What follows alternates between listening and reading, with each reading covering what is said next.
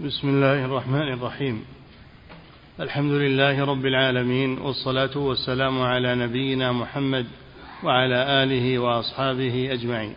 أما بعد قال المصنف رحمه الله تعالى باب قول الله تعالى ومن الناس من يتخذ من دون الله أندادا يحبونهم كحب الله. بسم الله الرحمن الرحيم. الحمد لله والصلاة والسلام على رسول الله وعلى آله وأصحابه ومن والاه بعد من أنواع العبادة بل أعظم أنواع العبادة المحبة. المحبة هي أعلى درجات العبادة يعني محبة الله سبحانه وتعالى. فهذا أعلى درجات العبادة. فالمؤمنون يحبون الله حبا خالصا والمشركون يحبون الله ويحبون معه غيره من الأصنام والأنداد. فلهذا قال والذين آمنوا أشد حبا لله لأن محبتهم لله خالصة. والمشركون يحبون الله لكنهم يحبون معه غيره فمحبتهم ليست خالصة بل هي مشتركة بين الله وبين أصنامهم. الذين آمنوا أشد حبا لله ولو يرى الذين ظلموا يعني المشركين ظلموا يعني بالشرك. الشرك هو أعظم الظلم ولو يرى الذين ظلموا والذين آمنوا أشد حبا لله ولو يرى الذين ظلموا إذ يرون العذاب تقطعت بهم الأسباب. قالوا تقطعت بهم أسباب المحبة إذ يرون العذاب وتقطعت بهم الأسباب. عند ذلك ندموا قال الذين آه، يرون العذاب وتقطعت بهم الأسباب. وقال الذين ها وقال الذين اتبعوا لو أن لنا كرة يعني رجعة إلى الدنيا فنتبرأ منهم أي من هذه الأصنام وهذه المعبودات التي أحببناها مع الله. ولو يرى الذين ظلموا أي أشركوا إذ يرون العذاب يوم القيامة وتقطعت بهم أن القوة لله جميعا يعني والأصنام ليس لها قوة إذ يرون العذاب وتقطعت بهم الأسباب. وقال الذين اتبعوا اتبعوا هذه المعبودات. فتبرأت منهم هذه المعبودات يوم القيامة. لو أن لنا كرة يعني رجعة إلى الدنيا هذا من باب التمني. لو أن لنا كرة فنتبرأ منهم أي من هذه المعبودات وهذه الأصنام. كما تبرأوا منا في هذا الموقف كما تبرأوا منا. كذلك أي هذا الأمر مثل هذا الأمر يريهم الله أعمالهم يوم القيامة حسرات عليهم. عملوا وأتعبوا أنفسهم في الدنيا لكن لما كانت أعمالهم مؤسسة على الشرك باءت بالفشل. يرون العذاب وتقطعت بهم الأسباب. قال الذين اتبعوا لو أن لنا كرة فنتبرأ منهم كما تبرأوا منا. كذلك يريهم الله أعمالهم حسرات عليهم. نسأل الله العافية. أعمالهم لهم أعمال لكنها صارت حسرات لأنها أعمال فيها شرك بالله عز وجل. والشرك إذا خالط العبادة أفسدها وأبطلها. فهذا مآل المشركين يوم القيامة. لو أن لنا كرة يعني رجعة إلى الدنيا فنتبرأ منهم أي من هذه المعبودات من دون الله كما تبرأوا منا لأن هذه المعبودات تبرأت ممن عبدها. الملائكة يتبرؤون ممن عبدهم يوم القيامة. آه، الأنبياء يتبرؤون ممن عبدهم يوم القيامة. الأولياء والصالحون يتبرؤون ممن عبدهم يوم القيامة أحوج ما يكونون إليهم. كذلك يريهم الله أعمالهم الشركية حسرات عليهم. وما هم بخارجين من النار مخلدون فيها والعياذ بالله. هذه العاقبة. وما هم بخارجين من النار. بل هم خالدون مخلدون فيها. هؤلاء هم المشركون. أما المؤمن الذي عنده ذنوب ومعاصي ودخل النار بموجب ذنوبه ومعاصيه فإنه يخرج من النار.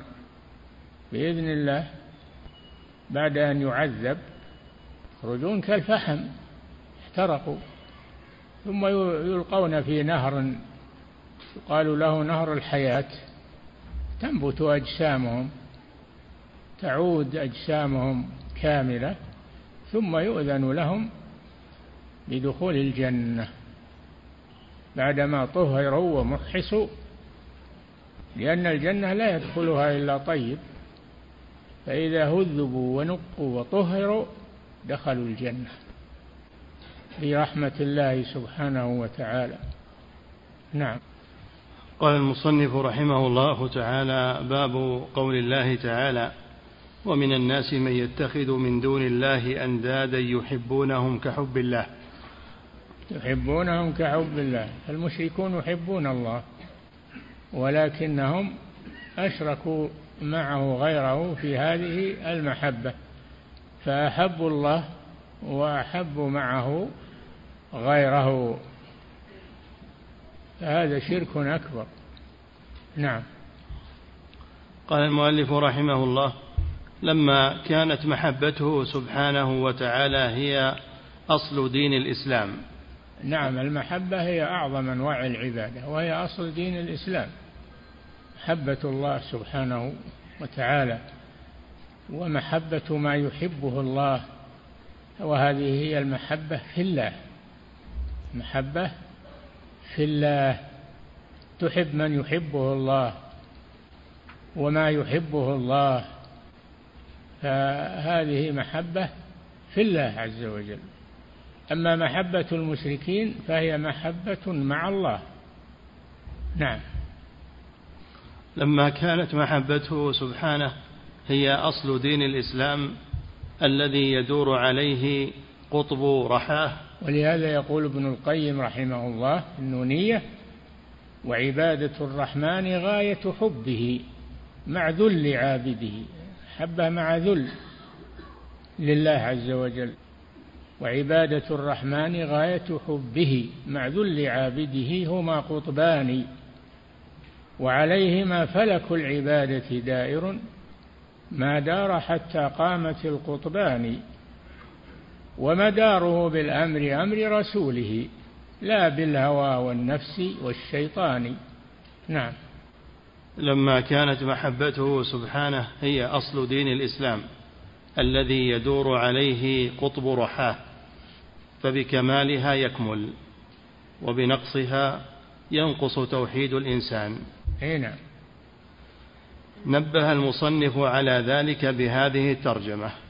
يعني بهذا الباب فقال نعم فقال قوله باب قول الله تعالى ومن الناس من يتخذ من دون الله أندادا الآية. يعني ما معنى هذه الآية؟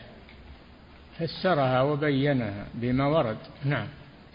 قال في شرح المنازل. شرح المنازل منازل السائرين. منازل السائرين في بين بين مراحل إياك نعبد وإياك نستعين. لأبي إسماعيل الهروي شيخ الإسلام أبو إسماعيل الهروي. نعم. وقال في شرح المنازل أخبر تعالى أن من أحب من دون الله شيئا كما يحب الله تعالى فهو, من فهو ممن اتخذ من دون الله أندادا. وقد شرحه ابن القيم في كتابه مدارج السالكين. مدارس مدارج السالكين شرح لمنازل السائرين لأبي إسماعيل الهروي. نعم.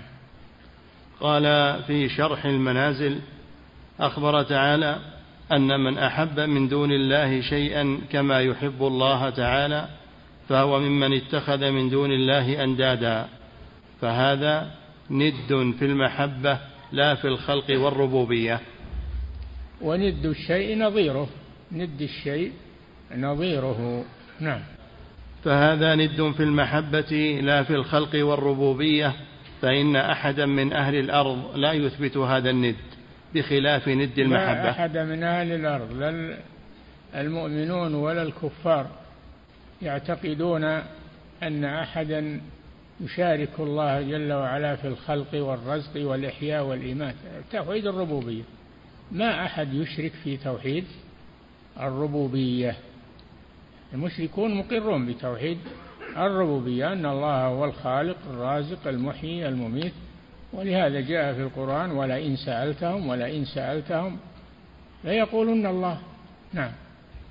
فهو, من فهو ممن اتخذ من دون الله أندادا فهذا ند في المحبة لا في الخلق والربوبية فإن أحدا من أهل الأرض لا يثبت هذا الند بخلاف ند المحبة. فإن أكثر أهل الأرض قد اتخذوا من دون الله أندادا في الحب والتعظيم. ولولا أنهم يحبون هذه الأصنام وهذه المعبودات لما قاتلوا دونها.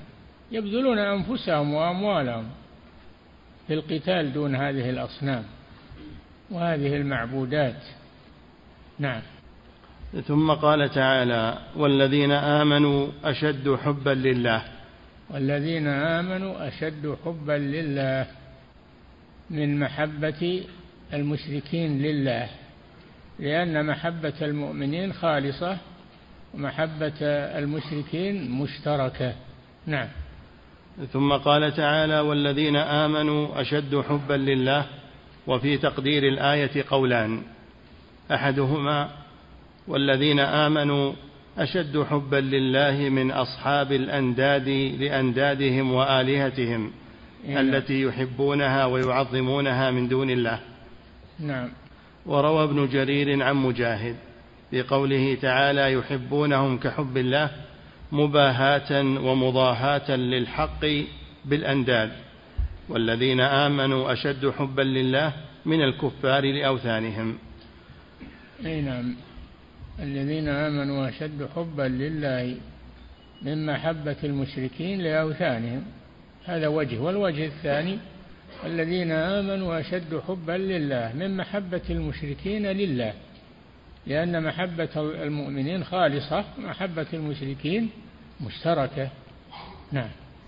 وروى ابن جرير عن مجاهد في قوله تعالى يحبونهم كحب الله مباهاة ومضاهاة للحق بالأنداد والذين آمنوا أشد حبا لله من الكفار لأوثانهم. ثم روى عن ابن زيد قال هؤلاء المشركون أندادهم آلهتهم التي عبدوا مع الله يحبونهم كما يحب الذين آمنوا الله والذين آمنوا أشد حبا لله من حبهم آلهتهم. انتهى. هذا وجه نعم. والثاني والذين آمنوا تفسير الآية نعم. والثاني والذين آمنوا أشد حبا لله من المشركين بالأنداد لله. أي نعم. المشركون يحبون الله لكنها محبة مشتركة. أما محبة المؤمنين لله فهي خالصة ولهذا قال أشد حبا لله مما من محبة المشركين لله. نعم. فإن محبة المؤمنين خالصة نعم. ومحبة أصحاب الأنداد قد ذهبت أندادهم بقسط منها. نعم مشتركة محبة مشتركة بين الله وبين غيره من الأصنام والأنداد. نعم. والمحبة الخالصة أشد من المشتركة. ما في شك. نعم. والقولان. والقولان مرتبان على القولين في قوله تعالى يحبونهم كحب الله. فإن فيها قولين أيضا. نعم. فإن فيها قولين أيضا أحدهما يحبونهم كما يحبون الله.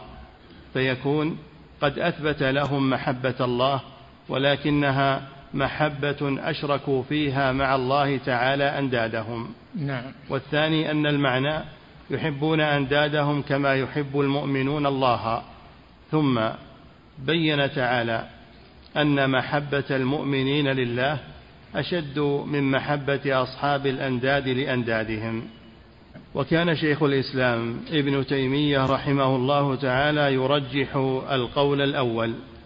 أي نعم أن المشركين يحبون الله ويحبون معه غيره محبتهم مشتركة وأما المؤمنون فهم يحبون الله محبة خالصة. نعم. وكان شيخ الإسلام ابن تيمية رحمه الله يرجح القول الأول ويقول هذا, هذا القول الأول. نعم. أن المشركين يحبون الله. والمؤمنون يحبون الله ولكن محبة المؤمنين لله أشد لأنها خالصة. نعم. يرجح القول الأول ويقول إنما ذموا بأن شركوا بين الله وبين أندادهم في المحبة ولم يخلصوها لله كمحبة المؤمنين له. نعم. وهذه التسوية المذكورة في قوله تعالى حكاية عنهم وهم في النار أنهم يقولون لآلهتهم وأندادهم وهي محضرة معهم في العذاب تالله إن كنا لفي ضلال مبين. في يوم القيامة يجمعون هم وأصنامهم في نار جهنم. وما وأيضا من عبدوهم من الإنس والجن. إذا رضوا بذلك إذا رضي المعبودون بذلك فإنهم يجعلون في النار مع من عبدهم. يجعلون في النار ولهذا يقول تالله يقولون تالله إن كنا لفي ضلال مبين. يقولون لأصنامهم وهم في النار تالله إن كنا لفي ضلال مبين. إذ نسويكم برب العالمين. وما أضلنا إلا المجرمون. دعاة الضلال ودعاة السوء. الذين أضلوهم حتى عبدوا مع الله غيره. لهم دعاة السوء لهم دور كبير في إضلال الناس والدعوة إلى الشرك. والآن زاد شرهم وزاد خطرهم على الأمة فهم يحسنون الشرك ويدعون إليه ويزعمون أنه من الإسلام وأنه من محبة الصالحين. وأنتم ما تحبون الصالحين. نقول نحن نحب الصالحين لكن لا نعبدهم. أنتم تحبونهم وتعبدونهم. نعم. وهي محضرة معهم في العذاب أنهم يقولون لآلهتهم وأندادهم وهي محضرة معهم في العذاب. تالله إن كنا لفي ضلال مبين إذ نسويكم برب العالمين. ومعلوم أنهم ما يسوونهم برب العالمين في الخلق والربوبية. وإنما سووهم به بالمحبة والتعظيم. أي نعم. وهذا أيضا هو العدل المذكور في قوله تعالى الحمد لله الذي خلق السماوات والأرض وجعل الظلمات والنور ثم الذين كفروا بربهم يعدلون. يعني يسوون معه غيره يعدلون بالله يعني يسوون معه غيره من الأصنام والأحجار والأشجار والقبور. يسوونها بالله ويعبدونها مع الله. تعالى الله عن ذلك. نعم. ثم الذين كفروا بربهم يعدلون أي يعدلون به غيره في العبادة التي هي المحبة والتعظيم. نعم. وقال تعالى قل إن كنتم تحبون الله فاتبعوني يحببكم الله. وهذه تسمى آية المحنة. هذه آية المحنة والامتحان للذين يزعمون أنهم يحبون الله. امتحنهم الله في هذه الآية. فقال لنبيه صلى الله عليه وسلم قل لهم إن كنتم تحبون الله فاتبعوني يحببكم الله ويغفر لكم ذنوبكم. فالذي يحب الله يتبع الرسول صلى الله عليه وسلم يتبع رسوله. فإن ادعى المحبة وهو لا يؤمن بهذا الرسول فهو كذاب لو كان يحب الله حبا صحيحا لاتبع رسوله ونبيه محمد صلى الله عليه وسلم لأنه يدل على الله. الرسول يدل على الله ويبين الطريق الموصل إلى الله عز وجل. فالذي يحب الله يتبع هذا الرسول صلى الله عليه وسلم. الصوفية الغلاة من الصوفية لا نقول كلهم لكن الغلاة منهم هم من هذه الدرجة. زاد بهم المحبة بزعمهم ودرجهم الشيطان حتى عبدوا هذه المحبوبات. عبدوها مع الله سبحانه وتعالى. نعم. وقال تعالى قل إن كنتم تحبون الله فاتبعوني يحببكم الله. وهذه تسمى آية المحنة. قال بعض السلف الصوفية يسمون هؤلاء الذين بلغوا عندهم هذه المنزلة يسمونهم الأقطاب والأوتاد أنهم يعني صاروا يتصرفون في الكون فأشركوا في الربوبية حتى. نعم. قال بعض السلف ادعى قوم محبة الله فأنزل الله عز وجل آية المحنة قل إن كنتم تحبون الله فاتبعوني يحببكم الله. آية المحنة يعني آية الاختبار. المحنة والامتحان هو الاختبار. اختبرهم الله جل وعلا قل إن كنتم تحبون الله فاتبعوني اتبعوا رسولي يحببكم الله ويغفر لكم ذنوبكم. لا طريق إلى الله أبدا إلا طريق الرسول صلى الله عليه وسلم المبلغ عن الله. نعم. فالذي يزعم أنه يستغني عن الله هذا كذاب. يستغني عن الرسول الذي يزعم أنه يستغني عن الرسول. ولاة الصوفية يقولون إحنا ما وصلنا إلى الله فلسنا بحاجة إلى الأنبياء. يقولون إن أنهم لما جاء الأنبياء قالوا اذهبوا إلى من أرسلتم إليهم. أما نحن لسنا بحاجة إليكم. نحن وصلنا إلى الله وعرفنا الله سبحانه وتعالى. فنحن نأخذ عن الله مباشرة. نعم. قال بعض السلف ادعى قوم محبة الله فأنزل الله عز وجل آية المحنة قل إن كنتم تحبون الله فاتبعوني يحببكم الله إشارة إلى دليل المحبة وثمرتها وفائدتها. أي نعم. دليل المحبة. قل إن كنتم تحبون الله فاتبعوني. هذا هو الدليل. ثمرتها يحببكم الله ويغفر لكم ذنوبكم. هذه ثمرة محبة الله عز وجل. يحببكم الله نعم هذه ثمرة ويغفر لكم ذنوبكم. والله غفور رحيم. قل أطيعوا الله والرسول فإن تولوا فإن الله لا يحب الكافرين. اللي يقولون نحن لسنا بحاجة إلى الرسول لأننا وصلنا إلى الله فنحن نأخذ عن الله مباشرة يقولون. هذا ضلال مبين. ما بعده ضلال والعياذ بالله. هل أحد يستغني عن الأنبياء؟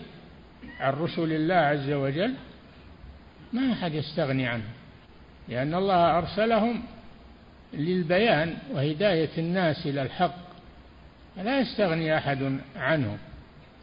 نعم. فدليلها وعلامتها فدليلها وعلامتها اتباع الرسول صلى الله عليه وسلم. الذي يزعم أنه يحب الله يتبع هذا الرسول صلى الله عليه وسلم. نعم. وفائدتها وثمرتها محبة المرسل لكم. نعم يحببكم الله ويغفر لكم ذنوبكم. هذه ثمرتها. نعم. فما لم تحصل المتابعة فلا محبة له حاصلة. أي نعم هذا رد على غلوة غلاة الصوفية. يقولون نحن وصلنا إلى الله. يقولون العارف بالله. يسمون الأقطاب والأوتاد على ما زعموا يسمونه العارف بالله. يقول عرف الله خلاص انتهى ما يحتاج إلى أحد وصل إلى الله. نعم. فما لم تحصل المتابعة فلا محبة له حاصلة ومحبته لكم منتفية. ليس هناك طريق إلى الله إلا باتباع الرسول صلى الله عليه وسلم. نعم. وقال تعالى يا أيها الذين آمنوا من يرتد منكم عن دينه فسوف يأتي الله بقوم يحبهم ويحبونه. أذلة على المؤمنين أعزة على الكافرين يجاهدون في سبيل الله ولا يخافون لومة لائم. يا أيها الذين آمنوا من يرتد منكم عن دينه؟ الإنسان لا تؤمن عليه الفتنة. قد يرتد والعياذ بالله. ولو كان من أطوع الناس وأزهد الناس يدرجه الشيطان حتى يخرجه من الدين ويرتد عن دين الإسلام. ما تؤمن الفتنة على أحد. ولهذا قال إبراهيم الخليل الذي كسر الأصنام بيده وعذب وألقي في النار من أجل ذلك قال ربي اجنبني وبني اجنبني وبني أن نعبد الأصنام. ربي إنهن أضللن كثيرا من الناس. خاف على نفسه عليه الصلاة والسلام من عبادة الأصنام لأن الإنسان بشر. ما تؤمن عليه الفتنة. نعم. يا أيها الذين آمنوا من يرتد منكم عن دينه فسوف يأتي الله بقوم يحبهم ويحبونه. أذلة على المؤمنين أعزة على الكافرين يجاهدون في سبيل الله ولا يخافون لومة لائم. ذكر لهم أربع نعم، علامات. نعم هذا حصل شيء منه في خلافة الصديق لما ارتد كثير من العرب بعد وفاة النبي صلى الله عليه وسلم تجرد الصديق لجهاد المرتدين حتى أخضعهم للإسلام. فسوف يأتي الله بقوم يحبهم ويحبونه. تمثلت في أبي بكر ومن معه من الصحابة. لما ارتد من ارتد من العرب عزم أبو بكر الصديق على قتالهم حتى أخضعهم لدين الإسلام ووأد الفتنة وقضى عليها رضي الله تعالى عنه. نعم. فتحقق فيه قول الله تعالى فسوف يأتي الله بقوم يحبهم ويحبونه. نعم. فسوف يأتي الله بقوم يحبهم ويحبونه أذلة على المؤمنين. يعني لينين مع المؤمنين لينين مع يلينون مع المؤمنين ويلطفون بهم ويرأفون بهم. نعم. أعزة على الكافرين. أعزة يعني أقوياء على الكفار. لا يلينون لهم. قاتلوا الذين يلونكم من الكفار وليجدوا فيكم غلظة. جاهد الكفار والمنافقين واغلظ عليهم ومأواهم جهنم وبئس المصير. لا بد أن يكون هناك قوة. نعم. يجاهدون في سبيل الله ولا يخافون لومة لائم. ولا يخافون لومة لائم من الناس. ولهذا يقول أنتم تقاتلون المسلمين أنتم تكفرون المسلمين أنتم ت... نقول نعم من من تحقق فيه الكفر والردة كفرناه. ما نخشى في الله لومة لائم. نعم. ذكر لهم أربع علامات. أحدها أنهم أذلة على المؤمنين. أنهم؟ أنهم نعم. أذلة على المؤمنين. نعم. قيل معناه رقاء رحماء مشفقين عليهم نعم. عاطفين عليهم. نعم. فلما ضمن أذلة هذا المعنى عداه بأداة على قال عطاء رحمه الله للمؤمنين كالولد لوالده والعبد لسيده. نعم. وعلى الكافرين كالأسد على فريسته. أشداء على الكفار. عزة على الكافرين. أقوياء كالأسد على فريسته. نعم. وعلى الكافرين كالأسد على فريسته أشداء على الكفار رحماء بينهم. نعم. العلامة الثالثة رسول الله محمد رسول الله والذين معه أشداء على الكفار رحماء بينهم. نعم. العلامة الثالثة الجهاد في سبيل الله تعالى يجاهدون في سبيل الله يجاهدون الكفار قاتلونهم يجاهدونهم بالسلاح ويجاهدونهم بالحجة والبيان. نعم. العلامة الثالثة الجهاد في سبيل الله بالنفس واليد واللسان والمال؟ اي نعم. وذلك يحقق دعوى المحبة. اي نعم هذه علامة المحبة الصادقة. ولا كل يدعي المحبة لكن المحبة الصادقة لها علامات. إذا وجدت صارت المحبة صحيحة إذا ما وجدت المحبة فلا تكفي الدعوة بدون دليل. نعم. العلامة الرابعة أنهم لا تأخذهم في الله لومة لائم. يجاهدون في سبيل الله لأجل لإعلاء كلمة الله. في سبيل الله. نعم ولا يخافون لومة لائم. يقولون أنتم تقاتلون المسلمين أنتم تكفرون المسلمين. نحن ما كفرنا المسلمين كفرنا المرتدين. كفرنا الخارجين عن الإسلام ما كفرنا المسلمين. نعم. العلامة الرابعة أنهم لا تأخذهم في الله لومة لائم وهذه علامة صحة المحبة. نعم. فكل محب أخذه اللوم على محبوبه فليس بمحب على الحقيقة. إي نعم. وقال تعالى أولئك الذين يدعون يبتغون إلى ربهم الوسيلة أيهم أقرب ويرجون رحمته ويخافون عذابه. فذكر المقامات الثلاث الحب وهو ابتغاء القرب إليه والتوسل إليه بالأعمال الصالحة والرجاء والخوف. يدل على أن ابتغاء الوسيلة أمر زائد على رجاء الرحمة وخوف العذاب. أولئك الذين يدعون يبتغون إلى ربهم الوسيلة. فيها معنيان أو قولان في معناها. أن قوما كانوا يعبدون أن قوما كانوا يعبدون أناسا شريرين. فمن الله على المعبودين فأسلموا. أسلموا ولم يشعر عابدوهم أنهم أسلموا وانقادوا لله. أولئك الذين يدعون يبتغون إلى ربهم الوسيلة. صاروا هم يبتغون إلى ربهم القرب. الوسيلة معناها القرب. ما هو بالوسيلة أن تجعل بينك وبين الله واسطة؟ يشفع لك عند الله. كما يقوله المشركون. الوسيلة هي الطاعة. سميت وسيلة لأنها تقرب إلى الله وتوصل إلى الله. نعم. قال تعالى أولئك الذين يدعون يبتغون إلى ربهم الوسيلة أيهم أقرب ويرجون رحمته ويخافون عذابه.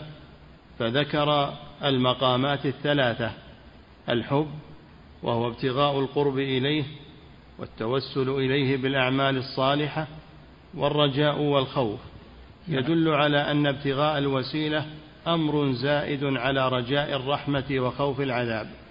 نعم. ومن المعلوم قطعا أنه لا يتنافس إلا في قرب من يحب قربه وحب قربه تبع لمحبة ذاته بل محبة ذاته أوجبت محبة القرب منه.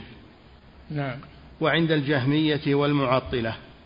ما من ذلك كله شيء. إي نعم الجهمية اتباع الجهم بن صفوان والمعطلة الذين ينفون الأسماء والصفات عن الله عز وجل بخلاف ذلك بخلاف ذلك. لا يثبتون شيئا من هذه المعاني الجليلة. نعم. وال وعند الجهمية والمعطلة ما من ذلك كله شيء فإنه عندهم لا تقرب ذاته من شيء ولا يقرب من ذاته. عند الجهمية أن الله لا يحب أن الله لا يحب أحدا فلا يوصف الله بأنه يحب. ويكذبون قوله تعالى يحبهم ويحبونه. الجميع يقولون لا الله ما يحب أحد. نعم.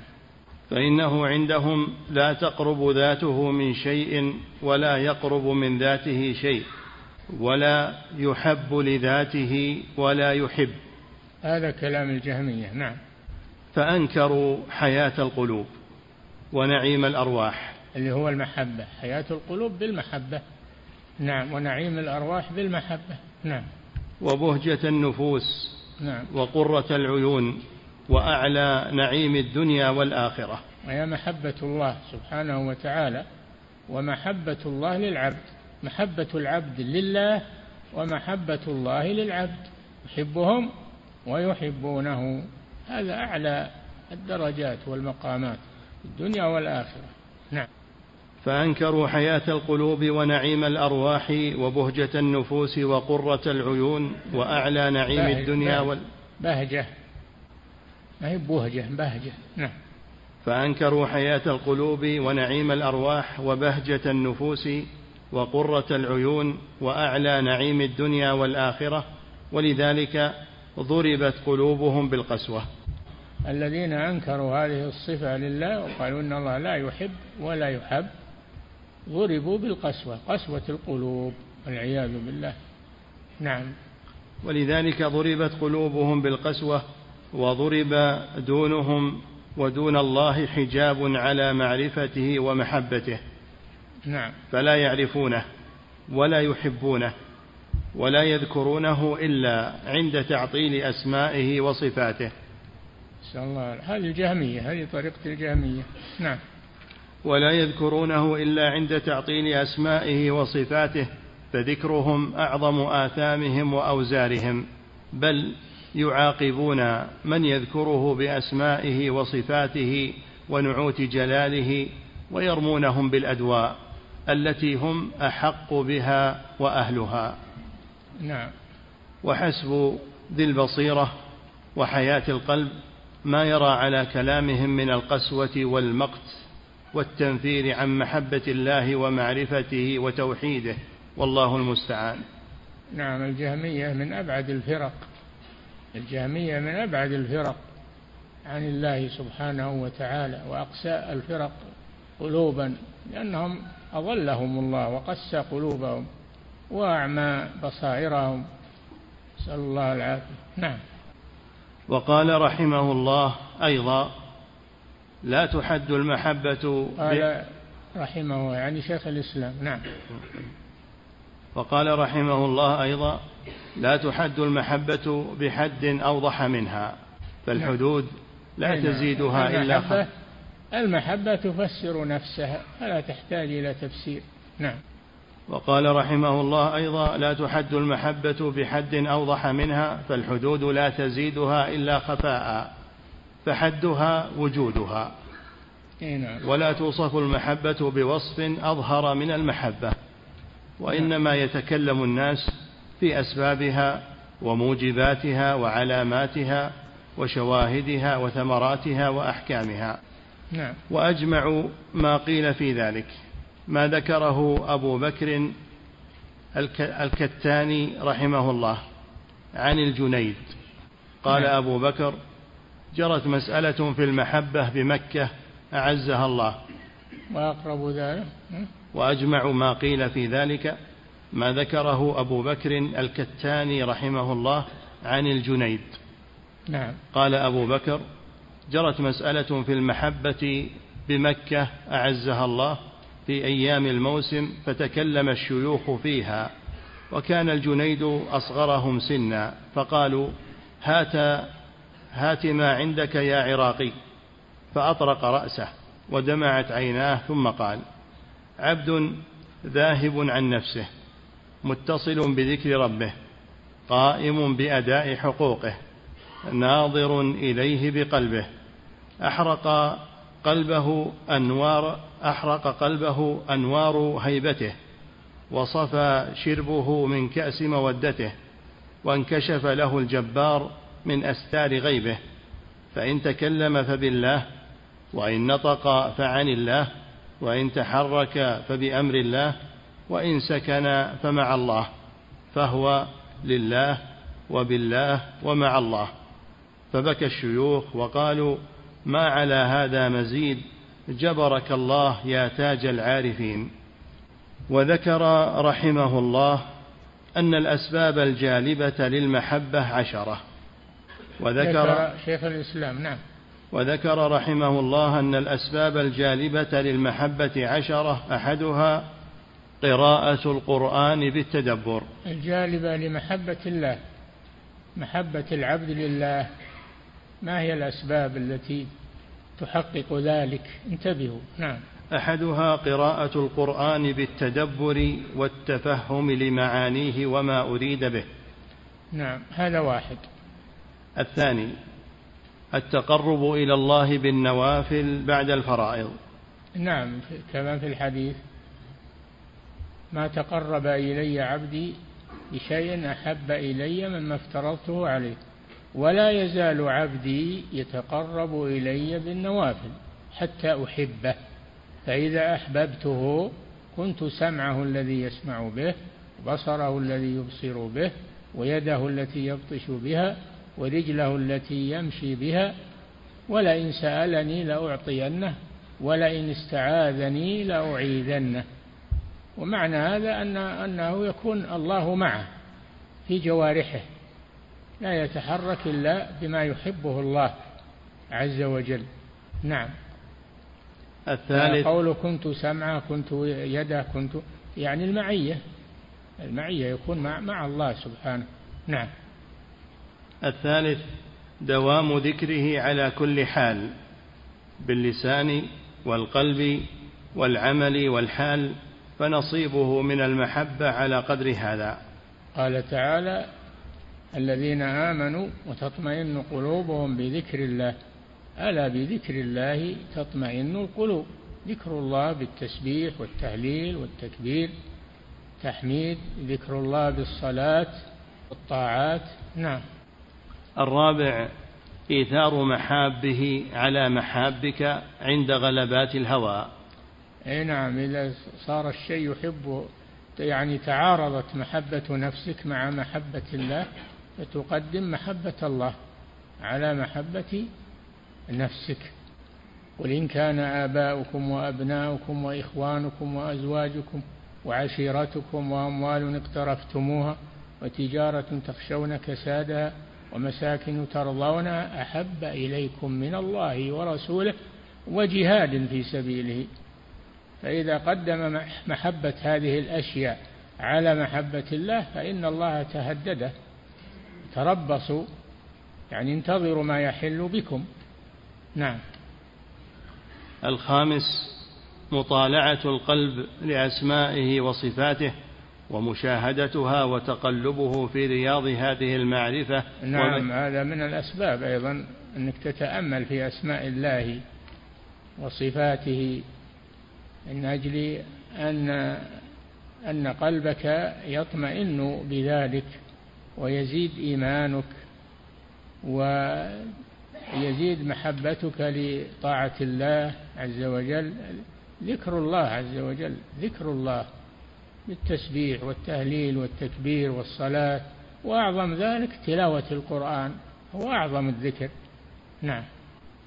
مطالعة القلب لأسمائه وصفاته ومشاهدتها وتقلبه في رياض هذه المعرفة وميادينها السادس مشاهدة بره وإحسانه ونعمه الظاهرة والباطنة. أي نعم إذا رأيت يعني ما ما من الله به من النعم على عباده وتكرم به سبحانه إن هذا يزيد محبة الله في القلب. جبلت القلوب على محبة من أحسن إليها والله هو أعظم محسن إلى عباده سبحانه وتعالى. وما بكم من نعمة فمن الله. نعم. السابع وهو أعجبها انكسار القلب بين يديه. نعم. الثامن يعني خضوع انكسار يعني خضوع القلب بين يدي الله. نعم. الثامن الخلوة وقت النزول الإلهي وتلاوة كتابه ثم الخلوة مع بالله عز وجل الخلوة بالله عز وجل وقت النزول الإلهي حين يبقى ثلث الليل الآخر. هذا وقت النزول الإلهي ينزل سبحانه إلى سماء الدنيا. فيقول هل من سائل فأعطيه هل من داع فأستجيب له هل من مستغفر فأغفر له هل من تائب فأتوب عليه حتى يطلع الفجر من كل ليلة. ينزل ربنا كل ليلة إلى سماء الدنيا كما يشاء. ليس كنزول المخلوق عن المخلوق لا النزول يليق بجلال الله. لا يعلم كيفيته إلا الله سبحانه وتعالى لكن نؤمن بأنه ينزل كما أخبر النبي صلى الله عليه وسلم. ولا نفسر ذلك بأنه ينزل كيفية النزول كذا وكذا هذا ما, ما يجوز لنا ما, ما نعلم هذا. نعم. الثامن الخلوة وقت النزول الإلهي وتلاوة كتابه ثم ختم ذلك بالإستغفار والتوبة. نعم. والمستغفرين بالأسحار إنهم كانوا قليلا من الليل ما يهجعون وبالأسحار هم يستغفرون. نعم. التاسع مجالسة المحبين الصادقين. نعم. المجالسة لها دور كبير. إذا جالست الصالحين وأهل العلم وأهل البصيرة فإنهم يزيدونك إيمانا ويزيدونك معرفة ويزيدونك علما بخلاف مجالسة الجهال أو الضلال أو الناس الغافلين فإنه يصيب قلبك ما يصيبه معهم. فالجليس الجليس له دور كبير. عن المرء لا تسأل وسل عن قرينه وكل قرين بالمقارن يقتدي. إذا أردت أن تعرف يعني صفة الشخص فانظر إلى من يقارن ومن يجالس ومن يمشي معه تعرف اتجاهه. نعم. التاسع مجالسة المحبين الصادقين والتقاط أطايب ثمرات كلامهم ولا تتكلم إلا إذا ترجحت مصلحة الكلام وعلمت. نعم أيضا إذا أردت تكلم تأمل كلامك. تأمل في كلام قبل تنطق. هل له فائدة؟ هل ما له فائدة؟ هل هو مبني على دليل أو لا؟ تأمل كلامك قبل تنطق. نعم لأنك إذا نطقت صرت أسيرا لكلامك. أما قبل أن تنطق فأنت آسر كلامك. أنت الذي أسرته.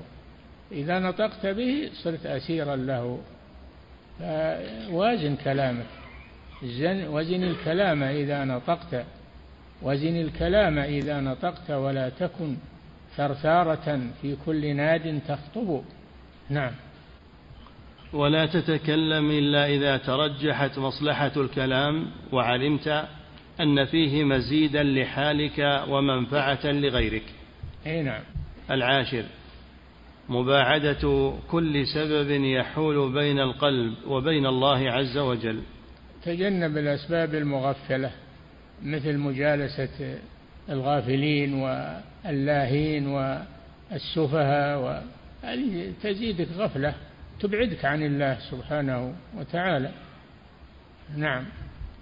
فمن هذه الأسباب العشرة وصل المحبون إلى منازل المحبة ودخلوا على الحبيب. نعم. قال المصنف رحمه الله وقول الله تعالى يكفي. قول الله تعالى قل إن كان آباؤكم وأبناؤكم. نعم نقف عليها. فضيلة الشيخ وفقكم الله هذا سائل يقول حب الأولاد والأموال هل يؤاخذ به العبد إن كان حبا شديدا؟ هذه محبة طبيعية. نحن نتكلم عن المحبة الدينية. أما المحبة الطبيعية لا يلام عليها الإنسان. يحب أولاده يحب زوجته يحب هذه طبيعية. أما المحبة التي هي عبادة فهي هذا هذا اللي يتكلم عنها الشارح رحمه الله. نعم. فضيلة الشيخ وفقكم الله هذا سائل يقول محبة الإنسان للعبد كحبه لله هل تعد من الشرك الأكبر؟ ما في شك كما يحب الله سواء ما, ما أعظم من هذا الشرك. هذا شرك في المحبة. والمحبة هي أعظم أنواع العبادة. نعم. فضيلة الشيخ وفقكم الله هذا سائل يقول إذا كانت المحبة محبة طبيعية ولكنه قدم مرادها على محبة الله. هذا هو المذكور في الآية. قل إن كان آباؤكم وأبناؤكم إلى قوله أحب إليكم من الله ورسوله وجهاد في سبيله فتربصوا يعني انتظروا ما يحل بكم حتى يأتي الله بأمره والله لا يهدي القوم الفاسقين. نعم فلا يقدمها ما تحبه نفسه على ما يحبه الله عز وجل. يقدم ما يحبه الله على ما تحبه نفسه. نعم. فضيلة الشيخ وفقكم الله في قول الرسول صلى الله عليه وسلم المرء مع من أحب. هل حبي لله ولرسوله صلى الله عليه وسلم. يدخل يدخلني الجنة ولو كنت مقصرا في الأعمال. إذا لم يكن عندك شرك وإنما عندك معاصي دون الشرك يرجى لك الخير في هذا يرجى لك المغفرة. قل يا عبادي الذين أسرفوا على أنفسهم لا تقنطوا من رحمة الله. إن الله يغفر الذنوب جميعا. إنه هو الغفور الرحيم. وأنيبوا إلى ربكم وأسلموا له. نعم. فضيلة الشيخ وفقكم الله المحبة في الله هل هي مندرجة تحت محبة الله عز وجل؟ المحبة في الله؟ نعم. تابعة لها. تابعة لها. نعم. فضيلة الشيخ وفقكم الله هذا سؤال آخر يقول هل للمرأة الأجنبية أن تقول لرجل أجنبي إني أحبك في الله. إذا لم تخشى فتنة ولا ليس فيها فتنة لا بأس. نعم. فضيلة الشيخ وفقكم الله هذا سائل يقول كيف يستطيع المرء أن يفرق بين المحبة التي هي محبة عبادة وهي ممنوعة وبين غيرها من أنواع المحاب؟ المحبة الطبيعية محبة العبادة هذا الفرق بينهما. المحبة على قسمين محبة عبادة وهي محبة الله محبة رسوله ومحبة طاعة الله وطاعة رسوله هذه محبة عبادة. أما أنك تحب الطعام وتحب آه، الزوجة والولد وتحب المال هذه محبة طبيعية. ما تلام فيها إلا إذا قدمتها على محبة الله سبحانه وتعالى. نعم. فضيلة الشيخ وفقكم الله في قول الله عز وجل قل إن كنتم تحبون الله فاتبعوني يحببكم الله. قرأ القارئ أنها آية المحنة وفي بعض النسخ آية المحبة فما الصحيح في ذلك؟ المحنة الصحيح آية المحنة. نعم. امتحن الله عز وجل من يدعي المحبة. امتحنه بما ذكره في هذه الآية. قل إن كنتم تحبون الله فاتبعوني. الذي يزعم أنه يحب الله ويخالف الرسول صلى الله عليه وسلم هذا دليل على أن محبته غير صحيحة بل هي محبة باطلة. نعم. فضيلة الشيخ وفقكم الله هذا سائل يقول هل الصوفية على مراتب؟ نعم على مراتب ما في شك. غلاة الصوفية ومن دونهم. كله ضلال هو التصوف ضلال ليس من دين الإسلام لكن منه ما يصل إلى الكفر ومنه ما هو معصية ومنه ولا ما في شك أن التصوف أنه بدعة وضلال. نعم. فضيلة الشيخ وفقكم الله هذا سائل يقول في قوله عز وجل أعزة على الكافرين. هل معنى ذلك؟ أنه يمنع استخدام اللين مطلقا مع الكافرين أو أنه إذا اقتضت الحاجة يلان معهم أحيانا. إذا كان في اللين معهم مطمع في هدايتهم ودعوتهم هذا مطلوب. أما إذا كان يلين معهم دائم هذا لا يجوز. نعم. فضيلة الشيخ وفقكم الله هذا سائل يقول ذكر المؤلف رحمه الله أن من أسباب المحبة والأسباب الجالبة للمحبة أنه مشاهدة بر الله وإحسانه ونعمه الظاهرة والباطنة. ما المراد بالنعم الباطنة في قوله هذا؟ النعم الباطنة في القلب من الخوف والخشية والرغبة إلى الله. هذه أعمال القلب. نعم. فضيلة الشيخ وفقكم الله هذا سائل يقول السؤال عن النزول الإلهي. هل هو بدعة؟ السؤال عن كيفيته بدعة والإيمان به واجب كما نقول ذلك في الاستواء. نعم كل ما هو من صفات الله تطبق عليه هذه القاعدة التي ذكرها الإمام مالك. لما سأله رجل فقال قال الرجل للإمام مالك الرحمن على العرش استوى. كيف استوى؟ يقول لمالك كيف استوى؟ فأطرق مالك رحمه الله حتى علاه العرق من خشية الله عز وجل. ثم رفع رأسه فقال الاستواء قال الاستواء معلوم يعني معناه معلوم والكيف مجهول والإيمان به واجب والسؤال عنه بدعة يعني السؤال عن الكيفية السؤال عنه بدعة.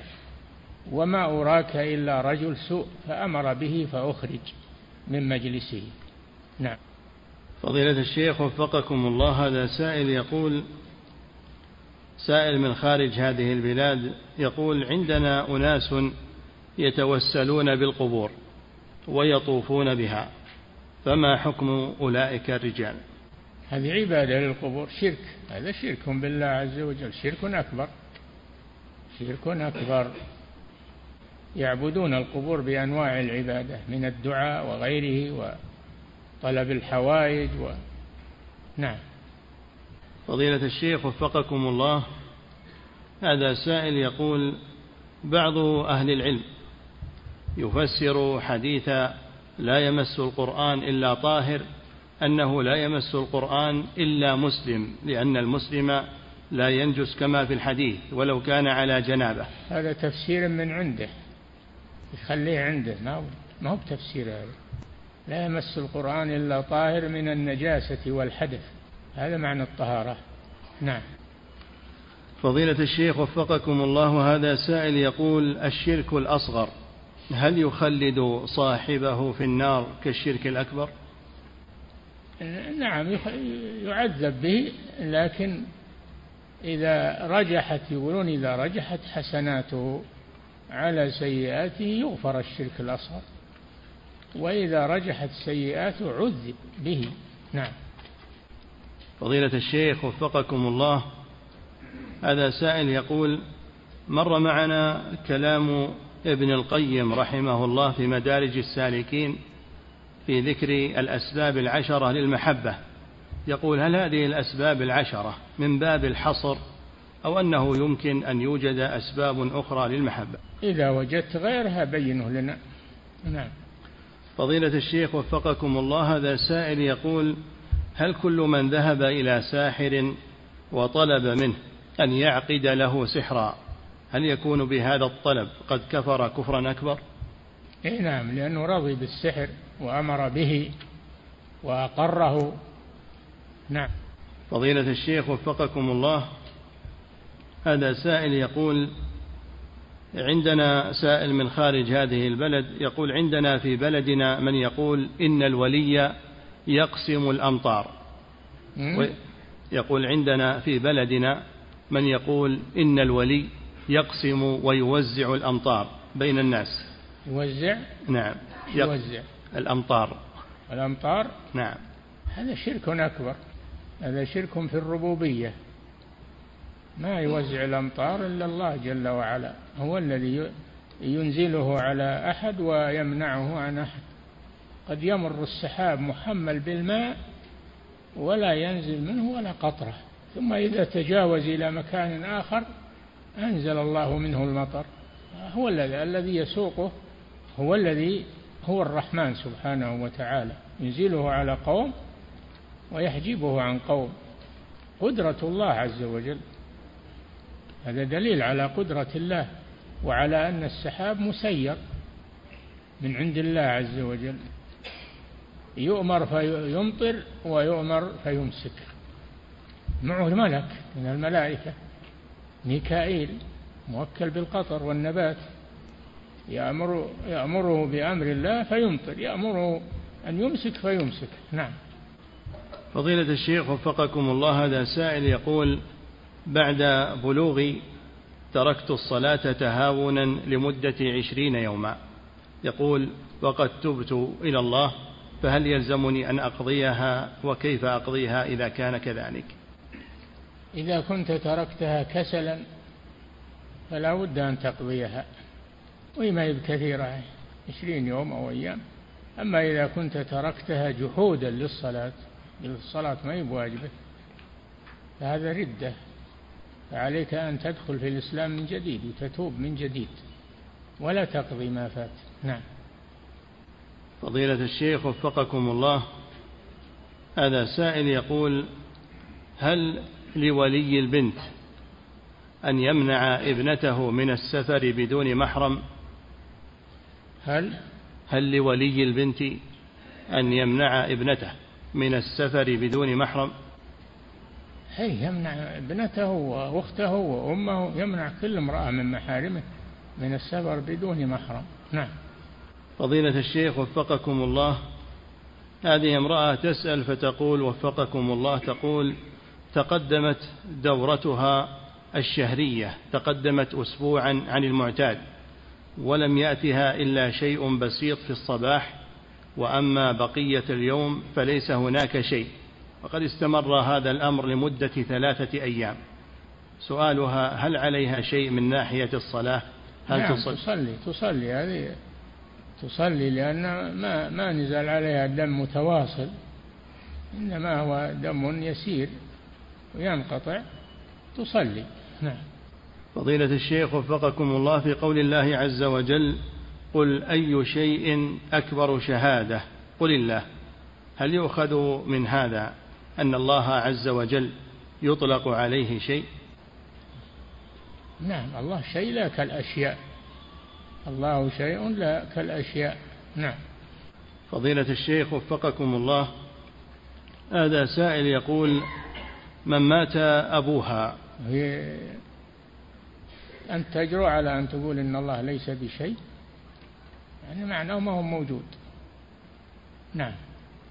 فضيلة الشيخ وفقكم الله هذا سائل يقول إذا مات أبو المرأة فهل يجوز لابنها أن يعقد لها وأن يزوجها؟ اي نعم. بل الابن مقدم على الأب. الابن مقدم على الأب ولو كان الأب موجود يعقد لها ابنها ثم من بعده الأب. نعم. فضيلة الشيخ وفقكم الله هذا سائل يقول هل يجوز دخول الخادمة الكافرة أن تدخل إلى مكة أو المدينة؟ لا ما يجوز تدخل داخل الحرم. الحرم له حدود ما تدخل داخل حدود الحرم. من جميع الجوانب. عليه إعلام منصوبة. ما تدخل. نعم. فضيلة الشيخ وفقكم الله القزع هو حلق بعض الشعر وترك بعضه. نعم. إذا قص بعض الشعر دون بعض ولم يحلق فهل يعد من القزع؟ إي نعم. هو من القزع القص أو الحلق سواء. الرسول صلى الله عليه وسلم يقول احلقه كله أو, أو اتركه كله. والقص والحلق سواء. نعم. فضيلة الشيخ وفقكم الله هذا سائل من خارج هذه البلاد يقول في بلدي أكثر المسلمين هناك على الطريقة الصوفية وهؤلاء يحبون شيوخهم وزعماءهم ويزعمون أن من انتقد أحدا من هؤلاء الشيوخ الكبار أو تكلم فيه فإنه يهلك وينتقم الشيخ منه. هل هذا الحب والخوف من الشيخ يعد من الشرك الأكبر؟ نعم. يخاف إلى الدرجة أنه يهلك إذا لا يكون إلا لله سبحانه وتعالى. نعم. فضيلة الشيخ وفقكم الله هذا سائل يقول بعض من الناس يعيشون في القرى البعيدة ولم تصلهم دعوة الإسلام. إذا ماتوا على الشرك جهلا منهم. فهل يجوز لنا أن ندعو لهم بعد موتهم؟ لا. إذا ما ماتوا على غير الإسلام فلا تدعو لهم. والدعوة بلغت يا أخي. إحنا مكان ما بلغته الدعوة خصوصا بعد مجيء هذه الوسائل مسائل البث. صاروا يسمعون ويرون حتى يرون المصلين ويرون يرون المساجد ويرون يعني بلغت الدعوة الحمد لله. نعم. فضيلة الشيخ وفقكم الله هذا سائل يقول رجل عاهد الله ألا يشرب الدخان ثم عاد وشربه ثم عاهد مرة أخرى وشربه وهكذا. سؤاله ما الواجب عليه؟ وهل معاهدة الله عز وجل داخلة في اليمين؟ هي يمين معاهدة الله يمين عليه الكفارة عليه الكفارة والتوبة إلى الله ترك الدخان. نعم. فضيلة الشيخ وفقكم الله هذا سائل يقول يقول حفظكم الله إن أباه ينظر إلى كثير من المنكرات في شاشة الجوال كيف أنصح أبي وأنا أستحي كثيرا منه؟ وكيف العمل معه في هذه الحال؟ خل واحد ينصحه من أصدقائه أو من إخوانك خل أحد ينصح. نعم. فضيلة الشيخ وفقكم الله هذا سائل يقول ما معنى تسوية الصفوف في الصلاة؟ وهل يلزم من ذلك؟ تعديلها معناه تعديلها وسد الفرج فيها. نعم. فضيلة الشيخ وفقك وهل إلصاق الكعبين والمناكب يعتبر من تسوية الصفوف الواجبة؟ الإلصاق لا لكن ما, يكون فيه فرج فرج واضحة. يقرب بعضهم من بعض يقرب بعضهم من بعض ولو لم يلتصق بعضهم ببعض. نعم. فضيلة الشيخ وفقكم الله هذا سائل يقول رجل متزوج بأربع نساء. ثم طلق واحدة منهن طلاقا بائنا فهل له أن يتزوج برابعة قبل انقضاء عدة البائن؟ لا ما يجوز له إلا بعد انقضاء عدة المطلقة. نعم. فضيلة الشيخ وفقكم الله هذا سائل يقول أنا أعمل في مجال تقنية المعلومات بوظيفة مبرمج في كتابة البرامج المحاسبية. يقول صاحب العمل وكفيلي طلب مني أن أعمل في إحدى البنوك أو في أحد البنوك وتقديم الدعم الفني لهذا البنك. هل يجوز لي أن أعمل في هذا المجال؟ لا. البنك بيت ربا ولا تخدمه ولا تشتغل في خدمة البنك. نعم. فضيلة الشيخ وفقكم الله هذا سائل يقول في صلاة الاستسقاء إذا انتهى الخطيب من خطبة الاستسقاء وأراد أن يقلب رداءه. فهل ينزل من على المنبر ثم يستقبل القبلة ويدعو أم أنه وهو على المنبر يقلبه ويدعو الله عز وجل وهو مرتفع؟ يدعو على المنبر لأجل يراه الناس يقتدون به. نعم. فضيلة الشيخ وفقكم الله هذا سائل يقول إنه سرق مالا وتاب إلى الله عز وجل فهل توبته مقبولة وما الواجب عليه؟ يجب عليه مع التوبة رد المال إلى من أخذه منه إما مباشرة وإما بإرساله مع أحد يوصله إليه. نعم. فضيلة الشيخ وفقكم الله هذا سائل يقول نحن مجموعة من طلاب المنح من أوروبا وندرس في الجامعة. يقول إذا تخرجنا من الجامعة إن شاء الله فهل الأفضل أن نرجع إلى بلادنا ونشتغل بالدعوة إلى العقيدة أم أننا نواصل الدراسات العليا في هذا البلد؟ واصلوا الدراسة. فاصل الدراسة والبلد إذا ذهبتم إليه في عطلة في آه ذهبتم إليه ادعوا إلى الله عز وجل. في خلال ذهابكم إليه وقت العطلة أو ما أشبه ذلك. نعم. فضيلة الشيخ وفقكم الله. هذا سائل يقول هل الاستمناء في نهار رمضان يعد مفطرا للصائم؟ بلا شك إذا حصل إنزال بالاستمناء بطل الصيام. نعم. فضيلة الشيخ وفقكم الله هذا سائل يقول هل يجوز عد الأذكار بعد الصلوات المفروضة من تسبيح وتحميد وتهليل عدها باليد بأصابع اليد اليسرى دون اليد اليمنى؟ اليمنى أفضل إلا إن كان لك عذر. ولا تقدر إلا باليد اليسرى فلا بأس. نعم. فضيلة الشيخ وفقكم الله هذا سائل يقول هل هناك فرق بين صلاة التهجد وبين قيام الليل؟ لا هو التهجد. قيام الليل هو التهجد. نعم. فضيلة الشيخ وفقكم الله هذا سائل يقول يوجد عند بعض الناس من خارج هذه البلاد يوجد عندهم وضع عين زرقاء أو وضع صورة كف على شكل مجسم من أجل دفع العين. هل يجوز وضع هذه المجسمات؟ لا يجوز هذا. العين ما يدفعها إلا ذكر الله سبحانه وتعالى. ما يدفعها عين زرقاء ولا بيضة ولا نعم. فضيلة الشيخ وفقكم الله هذا سائل يقول إذا كان الإنسان يصلي صلاة الوتر وأذن عليه المؤذن لصلاة الفجر فهل يتم هذا الوتر؟ إي نعم يتمه خفيفا. يتمه خفيفا. نعم.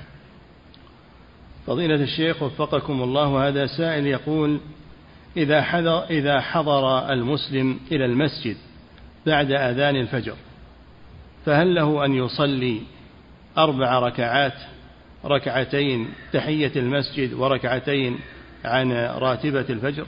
صلي راتبة الفجر وتكفي عن تحية المسجد. نعم. فضيلة الشيخ وفقكم الله هذا سائل يقول هل الخوف من المستقبل كالخوف من عدم وجود وظيفة أو توفيق في الرزق هل يعتبر من عدم الثقة في الله وأنه آه، يقول في التوكل يكون مخلا؟ إي نعم يخل بالتوكل عليه يتوكل على الله ويحسن الظن بالله ويفعل الأسباب النافعة. نعم. فضيلة الشيخ وفقكم الله هذا سائل يقول عندنا مؤذن يمد الياء في قوله عند قوله حي على الصلاة فيقول حي ويمدها. هل هذا مخل بأذانه؟ وهل يلزمه الإعادة؟ لا ما هو مخل بأذانه. نعم. فضيلة الشيخ وفقكم الله هذا سائل يقول بالنسبة لتلقيح المرأة تلقيحا صناعيا. إذا تم هذا في المستشفى فهل يجب على المرأة الغسل؟ كيف تلقيح المرأة؟ ها؟ تحقن بالمواد المنوية حقنا. وليه؟ ما له زوج؟ كيف؟ من زوجها؟ إيه ورا زوجها ما يباشرها هو.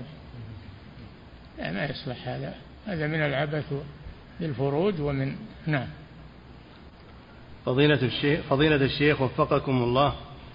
هذا سائل يقول هل هناك فرق بين المحبة في الله والمحبة مع الله عز وجل؟ المحبة مع الله ما تجوز. هذه نوع شرك في المحبة. المحبة في الله هذا طيب. تابعة لمحبة الله. المحبة في الله تابعة لمحبة الله. محبة مع الله هذا الشرك في المحبة. نعم. فضيلة الشيخ وفقكم الله المراد محبة العبادة ما هو المحبة الطبيعية؟ نعم. فضيلة الشيخ وفقكم الله هذا سائل يقول إذا سافر الإنسان فإنه أثناء سفره يقصر الصلاة. هل له أن يأتي بالسنن الراتبة؟ لا. إلا راتبة الفجر. راتبة الفجر ما كان النبي صلى الله عليه وسلم يتركها لا حضرا ولا سفرا. وأما الرواتب غير الفجر إذا قصر الصلاة فلا يأتي بها. قال ابن عمر رضي الله تعالى عنهما لو كنت مسبحا لأتممت. مسبحا يعني مصليا نافلة. نعم. فضيلة الشيخ وفقكم الله في قول الرسول صلى الله عليه وسلم إن أخوف ما أخاف عليكم الشرك الأصغر يعني الرياء. هل يقال بأن أغلب الناس يقعون في هذا الأمر؟ ما في شك يقعون فيه إلا من رحم الله وحذر منه. لا الإنسان يحب المدح يحب الثناء يحب عليه أنه أنه يتقي الله ويخلص العمل لله عز وجل. نعم. فضيلة الشيخ وفقكم الله وهذا سائل يقول هل للمسلم أن يترك عملا صالحا خوفا من الرياء؟ لا هذا من الشيطان. يقول لا تصلي علشان ما ما يصير عندك رياء. تترك العبادة؟ لا تترك العبادة لله. اعمل العبادة وأخلص. واستعذ بالله من الرياء ومن الشرك. نعم استعن بالله. فضيلة الشيخ وفقكم الله هذا سائل يقول أنا أعمل في شركة عملها بيع السيارات بعقود التأجير المنتهي بالتمليك. هل إذا عملت في هذا العمل أكون قد اكتسبت اكتسبت مالا حراما؟ هذا يا أخي بالبيع المنتهي الآجار المنتهي بالتمليك صدر فيه قرار من هيئة كبار العلماء ببطلانه والنهي عنه. فلا يجوز العمل به. نعم. اترك هذا العمل. نعم. انتهى وفق الله